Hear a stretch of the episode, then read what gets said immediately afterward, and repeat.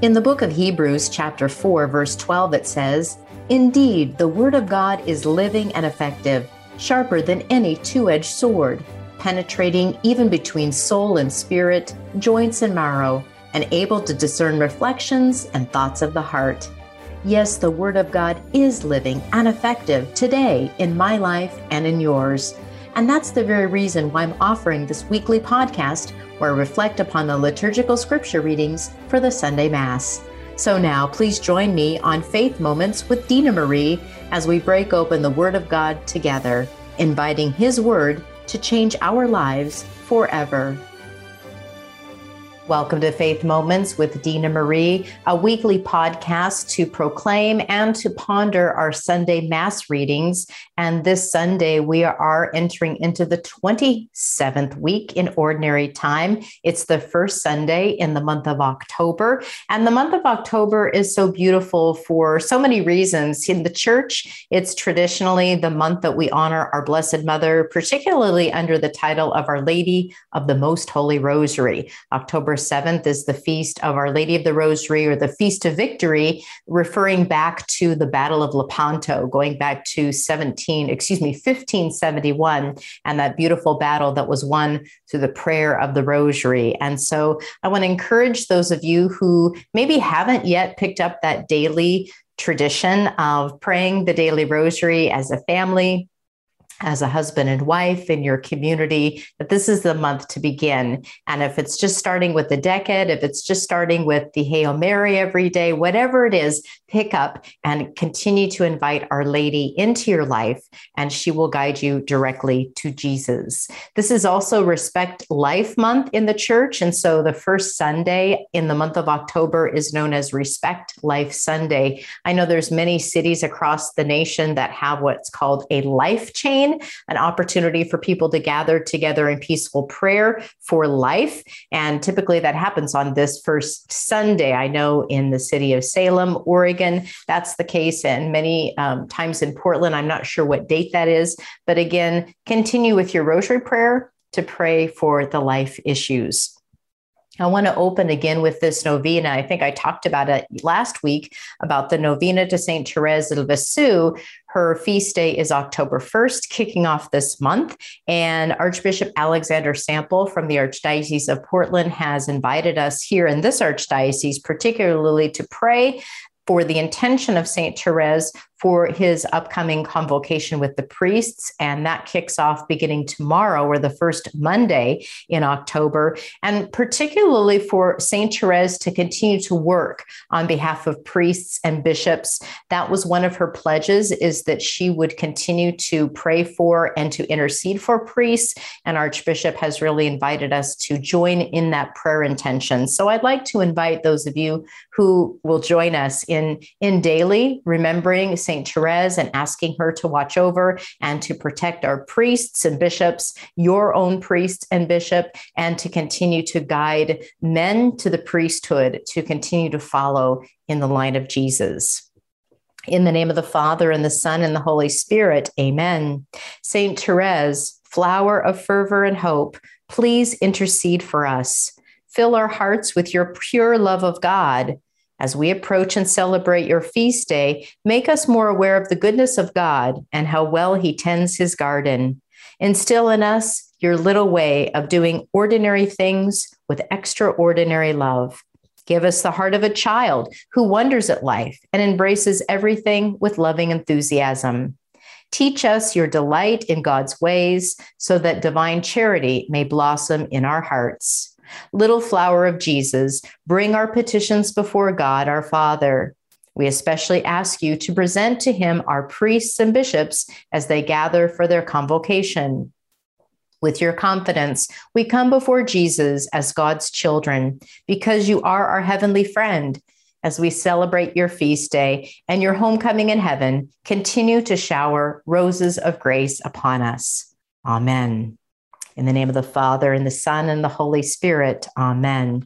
And this novena is found on the Archdiocese, Archdiocesan website, arch d p d x dot org. I'll make sure to put a copy of that on the description below on this podcast. So the, the, the month of the Rosary, we begin this time of October, and we continue to reflect in the readings, the scriptures. I want to first proclaim the scriptures, but I'll just give you a sense of this theme that came out in many of the homilies I listened to. And as I continue to ponder these readings, to go back to the source. So think about that as we hear these readings proclaimed for the twenty-seventh Sunday in Ordinary Time. In fact, with that idea of going back to the source, the entrance antiphon, if you listen to it, was so powerful. And so many times there is a little, a little nugget of wisdom that comes from our antiphons that are prayed in the liturgy, whether it's Sunday Mass or sometimes on a daily Mass. I will just hear this antiphon and it really has a powerful message. Most of these antiphons are based upon scripture, of course. And so again, it's just a, a real way of how is God speaking to me right now? How is God speaking to the world right now? The entrance antiphon for this Sunday is this: within your will, O Lord, all things are established, and there is none that can resist your will. For you have made all things, the heaven and the earth, and all that is held within the circle of heaven. You are the Lord of all. My goodness, we could stop right there and just say, here it is. The Lord has established all things. There is none that can resist your will. Now we think about, we just celebrated this weekend, the Feast of the Guardian Angels. And earlier uh, on September twenty-ninth, the Feast of the Archangels. And we've seen an example at the very beginning of creation where some creatures decided to not follow God's will. And forever they will be fallen angels suffering in heaven, in hell, excuse me, suffering in hell, in torment, because they have decided to defy God's will. But they know God's will, which is why they create such havoc here on the earth. And we see that distortion, that havoc, that confusion, that anxiety that comes from the evil that decided to defy God's will, which comes from pride. It's the source of all sin. And here it says that none can resist your will. And so pray that you will not resist God's will, that you will receive and embrace God's holy will. The book of Genesis is shared with us today. Isn't it nice to go back to the basics? Sometimes we've heard it say that all the things I need to know I learned in kindergarten. It's that idea that in the basics, in the very source of creation, this is what we need to know. We need to know the basics. And here proclaimed in today's reading from Genesis chapter two are some of the basics that we have to keep in mind. If, if we don't get these, then we're not going to get the other things. And the other things will be disordered, disordered, which is what we really see in the world today. Genesis chapter two, the Lord God said, "It is not good for the man to be alone. I will make a suitable partner for him." So the Lord God formed out of the ground various wild animals and various birds of the air, and he brought them to the man to see what he would call them. Whatever the man called each of them would be its name. The man gave names to all the cattle, all the birds of the air, all the wild animals, but none proved to be the suitable partner for the man.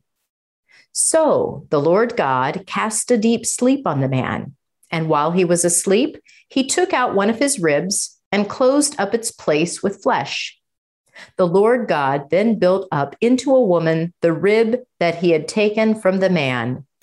When he brought her to the man, the man said, "This one at last is bone of my bones and flesh of my flesh. This one shall be called woman, for out of her man, this one has been taken."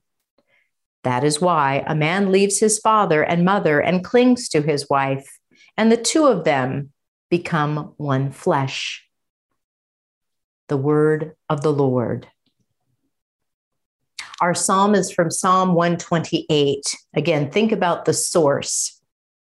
May the Lord bless us all the days of our lives. Blessed are you who fear the Lord, who walk in his ways. For you shall eat the fruit of your handiwork. Blessed shall you be and favored. May the Lord bless us all the days of our lives. Your wife shall be like a fruitful vine in the recesses of your home. Your children like olive plants around your table. May the Lord bless us all the days of our lives. Behold, thus is the man blessed who fears the Lord.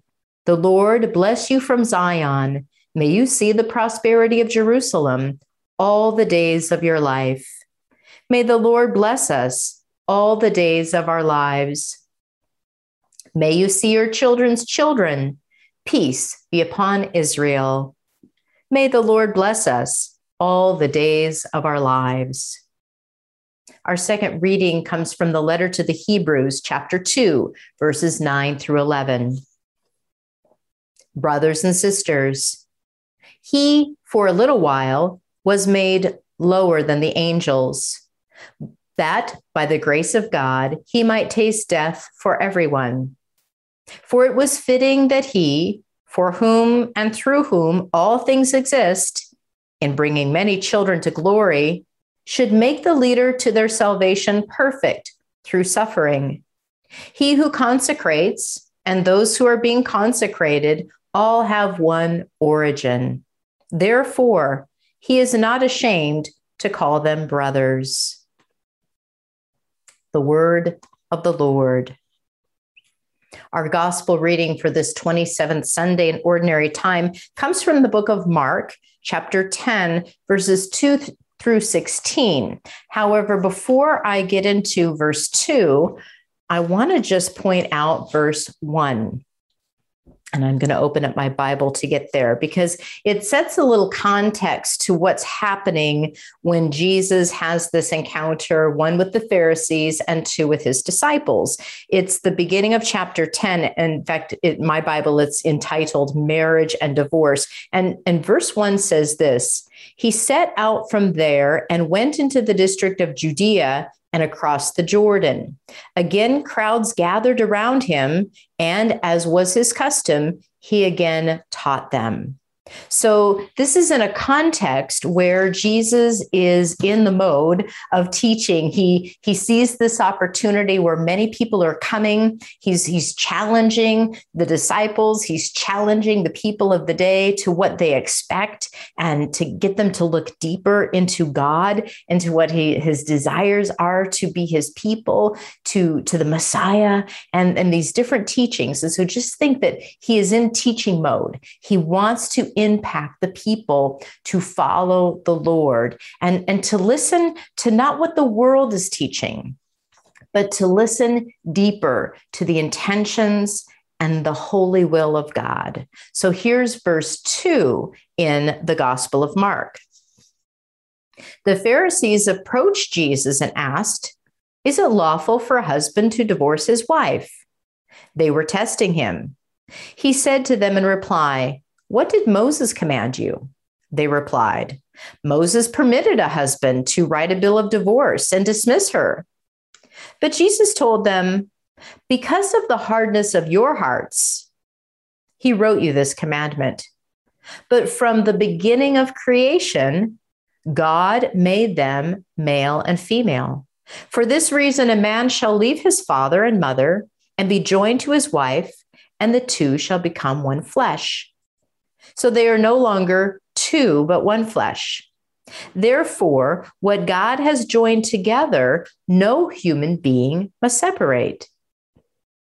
In the house, the disciples again questioned Jesus about this. He said to them, "Whoever divorces his wife and marries another commits adultery against her. And if she divorces her husband and marries another, she commits adultery." And people were bringing children to him that he might touch them. But the disciples rebuked them. When Jesus saw this, he became indignant and said to them, "Let the children come to me. Do not prevent them, for the kingdom of God belongs to such as these. Amen, I say to you, whoever does not accept the kingdom of God like a child will not enter it." Then he embraced them and blessed them, placing his hands on them. The gospel of the Lord. Praise to you, Lord Jesus Christ. Father Brian at Saint Rose reminded us when we say those words, praise to you, Lord Jesus Christ, we are affirming the truth of the gospel, the good news. And so if you read that gospel and you say, praise to you, Lord Jesus Christ, you're saying, this is the truth and I believe it. And maybe I don't understand it. Okay. So there's a way that we can start to learn to understand the truth.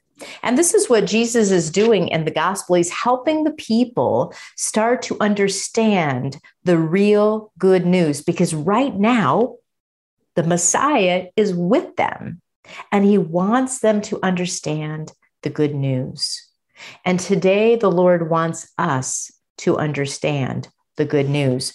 Praise to you, Lord Jesus Christ. We don't just say those words. They have meaning, they have purpose. And when we say those words, you better believe them. You know, when we go up and receive Holy Communion, we say amen. That means not only amen, I believe you are truly present, Jesus, in the most holy sacrament, in the Eucharist. I believe you are true food, but I believe in all the teachings of the Catholic Church. And if you don't believe in all of the teachings of the Catholic Church, or in fact, you decide to defy one of the teachings of the Catholic Church, of Jesus's teachings, then you can't say amen, and you can't receive the Holy Eucharist. That's a hard teaching, but Jesus teaches us that we have to believe and trust in him. So let's go back to Genesis, because in the Gospel of Mark, Jesus is taking his questioners back to Genesis and reminding them not just what the rules of the day are, because rules are made to help guide the people, hopefully, to go to a, a, a good direction. Now, that isn't always the case. Sometimes we make rules and they really lead people into destruction. And, and in Moses's time, if we remember back to Moses's time, this was a time, at least what the scripture scholars are revealing and what some of the pastors shared in their homilies, where it was very easy to, to uh, get rid of your wife. Maybe she didn't prepare the meal like you liked it, uh, on very petty reasons. People, men, were, were writing a bill of divorce and getting rid of their wives. And it would put wives and women in a very, very dangerous situation. It re- really disregarded the rights of the woman. And so Moses is responding to this disregard for marriage, a disregard for this union, in how I'm going to deal with bringing some peace to the people. But see, it was not designed to have all of these rules and regulations. We just go back to Genesis. And God is, is, is creating the world, and he creates Adam and all of these creatures. And Adam receives all of these creatures. He gets all of these creatures. So wouldn't it be interesting to be there to see and hear, what did he really call all of the animals and all of the plants and all of the things? I was just recently listening to a book on, on C D of the, the expedition of Lewis and Clark. And as they see, as Lewis and Clark see all of these different plants and flowers and all of these different things that they've never seen before, they're giving names to them. But Sacagawea, the Indian, she's already given them names because she's already seen some of these plants. They've been part of her native land. And it's just interesting, you know, what we might, as we newly see new things, what that means to us. But all of those new creations are gifts from God. And God wants us to be happy. He wants, he's provided us this beautiful place to live. to live with him in peace. But he realized, and I love this line, but none proved to be the suitable partner for the man. So all of these beautiful things made the man happy. It was, it was nice to be surrounded by all of these beautiful creature, creatures, but there wasn't one like him. And so the Lord then decided, I need to give him a partner, a real partner. And he created the woman. And then Adam comes out of that deep sleep and, and recognizes this is the one who is from me, who is designed just for me in that perfect union, that this is a union of one man and one woman, fully with freedom, with faith, with trust, with respect, that God created to really perpetrate and, and, and to promulgate the race, that we would continue to have that one male, one female union in a family to raise children and to bring them into the love of God, that that union, which we call in the Catholic Church a sacrament, it's not just a contract. We get a marriage license when we're married, but it's not just a piece of paper. This is a covenant, like God had a covenant with the people. And the two of them become one flesh. And so the Lord in the Gospel of Mark refers back to what the Pharisees should know and the disciples should know and the people should know is the creation of man, but reminding them of the source of that union. And when the world starts to disorder that union, problems arise. And we have many problems, unfortunately, today. And the problem that they're discussing here, of course, is divorce.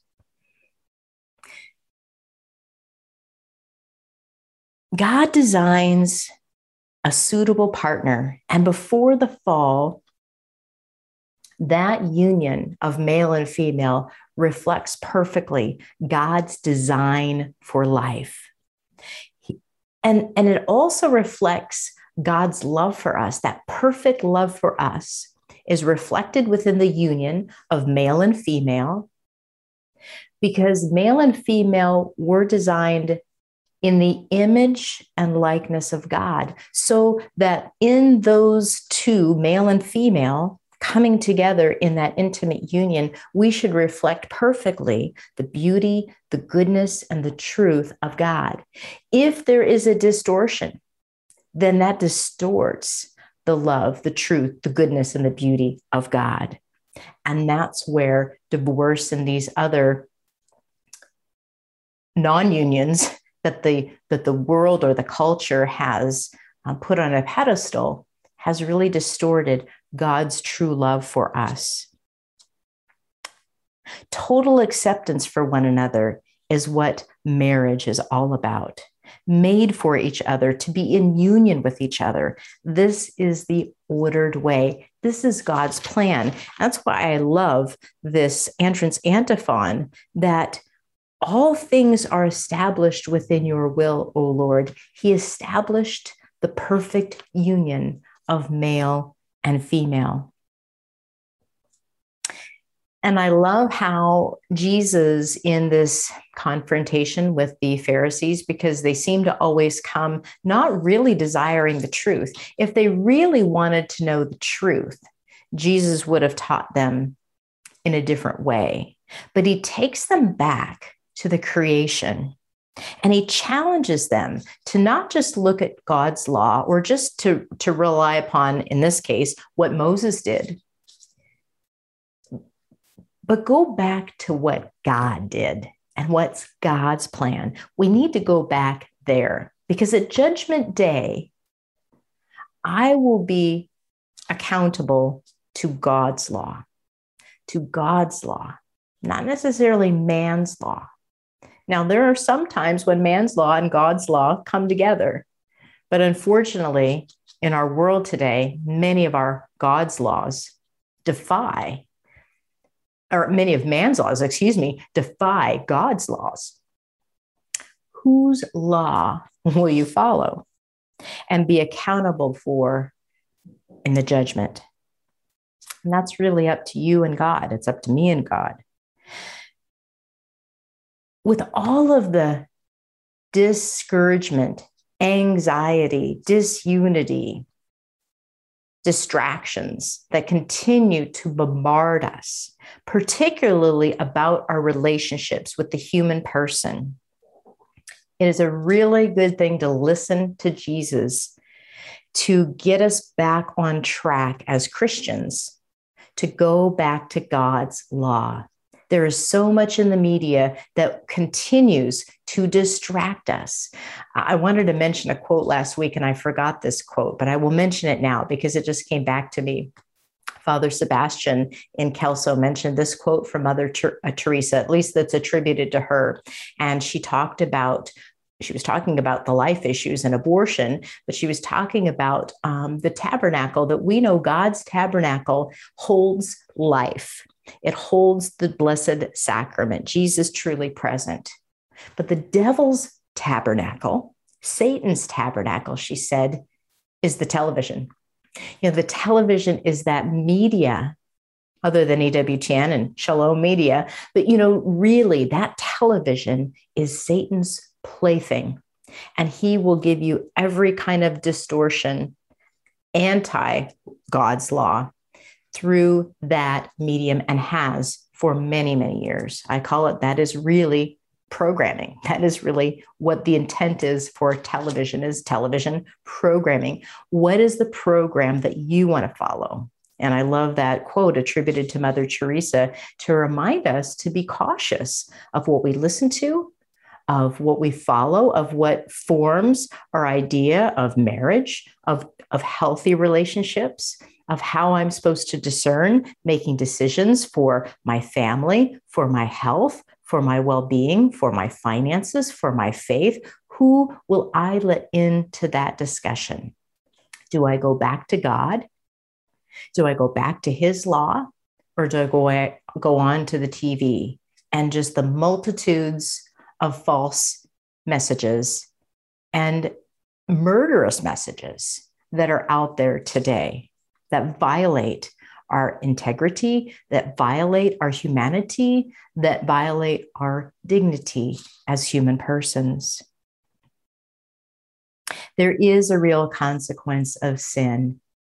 And the good news is, and the church always preaches this, the goodness of mercy, the goodness of God's mercy, that we can always come back to the Lord, acknowledge our sins, to really, truly be sorry for those sins. When we go to confession, if you have a sin, but you really aren't sorry for that sin, the priest really isn't supposed to absolve you of that sin until you really have come to your heart to say, I understand that what I did was wrong. It was a violation of God's law, of myself, of another human person. And when we come to that acknowledgement and recognize that we are sinners, God gives us all the grace and the mercy that we need. We don't even realize how much grace and mercy he wants to give us if we would just say, I'm sorry. You think about the parents who are looking at their children, and you've got the two brothers, you know, fighting over the use of a toy, and they just want the two kids to get along. And, you know, they're trying their hardest, you know, apologize to your brother, apologize to your brother. And, you know, it's just that perfect parent who wants to get reconciliation between the siblings, right? How much more does God want us just to apologize, to recognize I did do a wrong thing? It's not the end of the world. God will forgive me, but I have to say I'm sorry and to move forward with his grace in the light, in the light. We must never put all of those secrets in the dark. They'll be exposed at the end of time.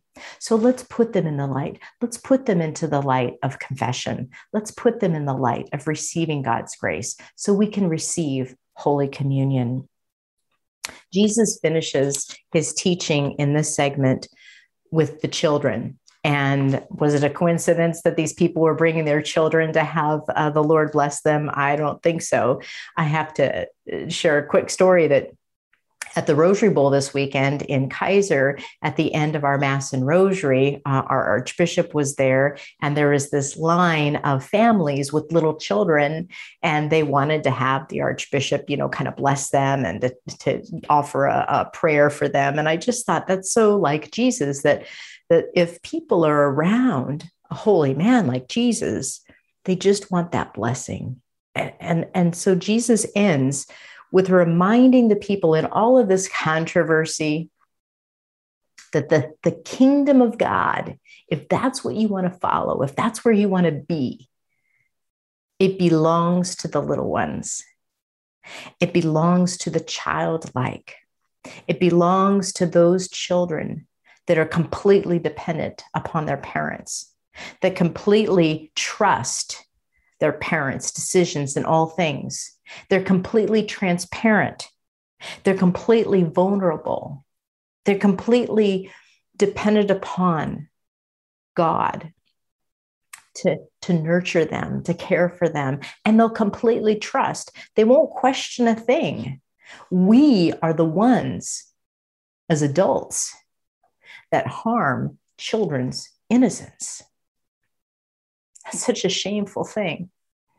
You know, I think it was last weekend, right? It would be better if a millstone was wrapped around your neck and you're tossed to the bottom of the sea if you're going to harm and lead astray one of these little ones. No, the littlest ones, the most vulnerable, the most humble, the most willing to do whatever you want them to do. The child wants to, to, to please his or her father and mother, and how much more so his or her God. And so Jesus is reminding us to have that innocence, to have that vulnerability, to have that trustworthiness, complete dependence on God, not on man's laws, dependence upon God as a little one. And he embraced those children and placed his hands on them. Let's just have this image of Jesus placing his hands on your head, on the head of your family, your neighbors, and those that are the furthest away from the church, furthest away from God's law, that God just wants to put his hands on their head for a blessing. Will you receive my blessing? Will you receive the blessing of God? So that your relationships will be healthy, will be joyful, will be fruitful, will be filled with abundance, because God created us for a life filled with abundance and to be the childlike, that he will be a light unto our paths. Glory be to the Father, and to the Son, and to the Holy Spirit, as it was in the beginning, is now, and ever shall be, world without end. Amen. Have a beautiful week as we enter into the month of the Rosary, the month of Respect Life. Continue to pray your Rosary, continue to give thanks and praise, and let us together give joy to the Lord. God bless. You have been listening to Faith Moments with Dina Marie, reflections upon the liturgical scripture readings for the Sunday Mass. New podcast episodes are released weekly through the generous support of Mater Dei Radio. To learn more about Faith Moments with Dina Marie, visit me online at dina marie dot org. That's dina marie dot org. May you have a blessed week.